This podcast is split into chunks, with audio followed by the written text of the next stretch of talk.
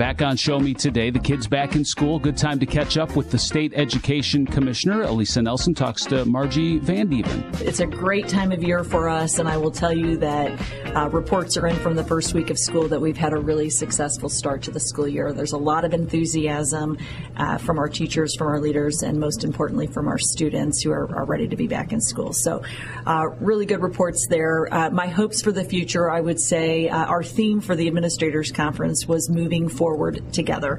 And what we really want to make sure that we're doing is ensuring that our schools remain among the safest places for our children so that they're in an environment where they can really thrive.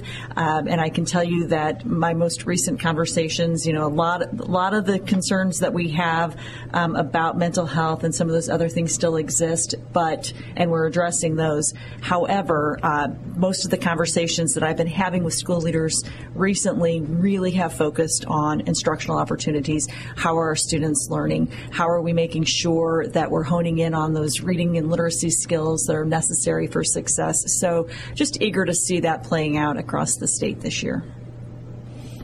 How long were you a teacher in the classroom? 15 years. 15 years.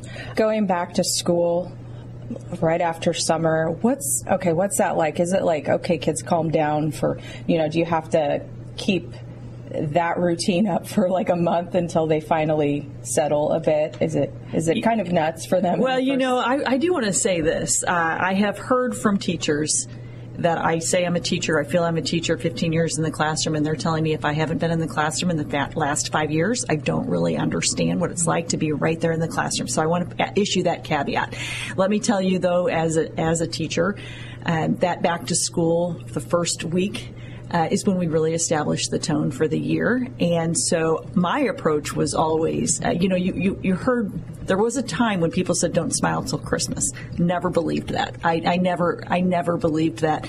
Um, I was the one that would greet students at the door, big smile, get to know, get to learn, get to understand who our students are. And you saw a lot of that in the back to school videos that we saw where people were greeting kids at the bus stops and cheering them on and bringing them back. It is about relationship, but you also want to establish that we're here to get work done. And so I usually um, was one of those teachers that got to business pretty quickly in the classroom and wanted to set that tone that we were there to to learn, and we would do that. But it is important to get to know them as well.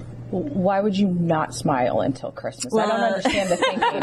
I must be showing my age here. There was a time when the stu- you know the teacher was really to establish the authoritarian figure in front of the classroom, and therefore you wouldn't let them see your personal side until uh, till Christmas, so you could ease off a bit. So uh, I just showed my age there, so no wonder you didn't get that. Sorry. All right. Well, um, talk about any new changes, any new challenges that you are thinking that schools could be dealing with this year?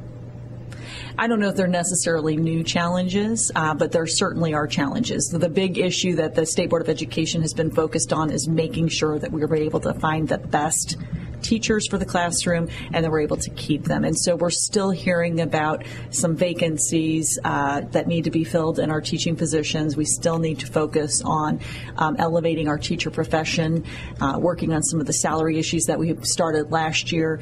So there are still certainly some issues that need to be addressed there.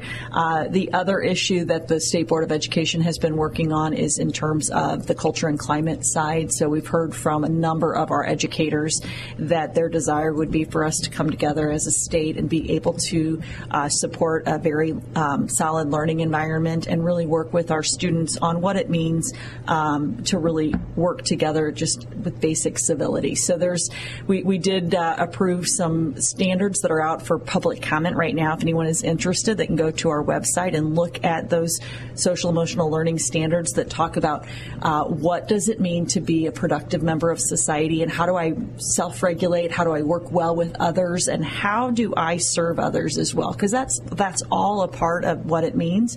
Um, to be able to treat each other with basic, just basic decency and civility, uh, to understand ourselves, to understand others, and to move forward in a, in a very productive, collaborative way. It's back to school time for Missouri students. Joining Show Me today to talk about um, back to school time is State Education Commissioner Margie Vandeven. I'm Alisa Nelson. If you are tuning in late, subscribe to Show Me Today on Apple or wherever you get your podcasts. Is there a difference between social emotional learning and pro-social? Are they one and the same essentially? There, there is a bit of a difference, and I'll tell you what how that is. Pro-social is the third leg of what I was just talking about. So the, there's still when you're talking about the whole the whole piece of social emotional learning, you do need to talk about how do how do I understand myself and then self-regulate and grow as a person, right? And then there's also a part of the we where we work together in collaboration. And then there's a part where we talk about others. And the pro-social comes into what is our obligation and our ability to work and serve others and reach out and understand, you know, sort of the ripple effect of my actions and then how do I so, so it's one of the pro-social is a very, very important component that many have felt have been missing from earlier social emotional standards. That if there was too much focus on just me and not enough on others. So, I think what we're putting out there today has a nice balanced approach about not only understanding self, but also understanding how we can support others. Okay. You made a comment at the State Board of Education meeting uh, last week, was it? Um, you talked about, I think, something like some schools have uh, reported having all subs in the classroom or something to that effect. That um, was at the end of the school year last year. Okay. That we had a superintendent who was ex- expressing to me the challenges of one building having all long term subs at the end of the year. I haven't verified whether or not that is the case for the start of the school year, but there are still a number of positions that are being filled by uh, long term subs. And our long term subs are very, very good. I'm not trying to discount that, uh, but the reality is um, we know that that teacher in front of the student is the number one school level factor that impacts student achievement. So we always want to make sure that uh, we have great teachers in the classroom. Long term subs are not as challenging as when you have a different sub every day because, as I just mentioned, the relationship piece is really significant. And when you're trying to uh, build relationships and set expectations for students, having that relationship with that classroom teacher is really important. Are there any like usual challenges, ordinary challenges that you think are worth mentioning, um, or have you already pretty much covered the ones you wanted to no cover? i just i think the the first couple of weeks back at school you you parents are very aware students are tired they're exhausted they're trying to uh, acclimate to a whole new environment this heat certainly has added a new element if they're playing sports for example so i would suggest that uh, we pay very close attention and recognizing that uh, this is an exciting time for our students. It's a great time for our students, but it is a change in their schedule. It's a change in their cycle, and um, that you will see a bit of fatigue, and uh, we just need to make sure we're aware of all of that. I was going to ask you if there's anything parents, uh, any suggestions for them um, to keep in mind, but you kind of you hit on that now. Um, but is there any other message you want to give to parents um, in terms of how to help them this school year, how to help the kid, their kids this school year prepare for school um, to the best of their ability, abilities each day, each project, each test.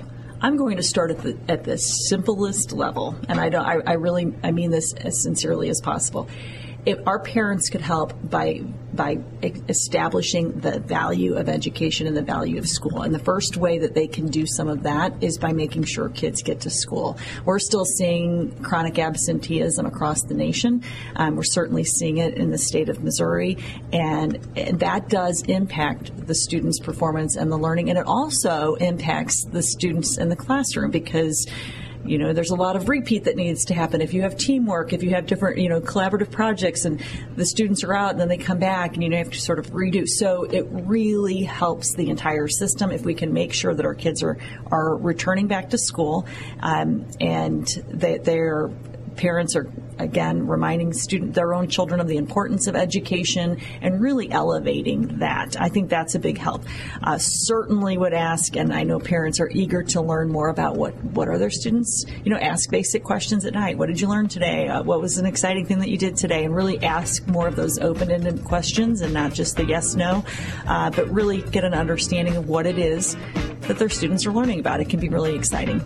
State Education Commissioner Margie Vandeven. This is Show Me Today, the voice of Missouri.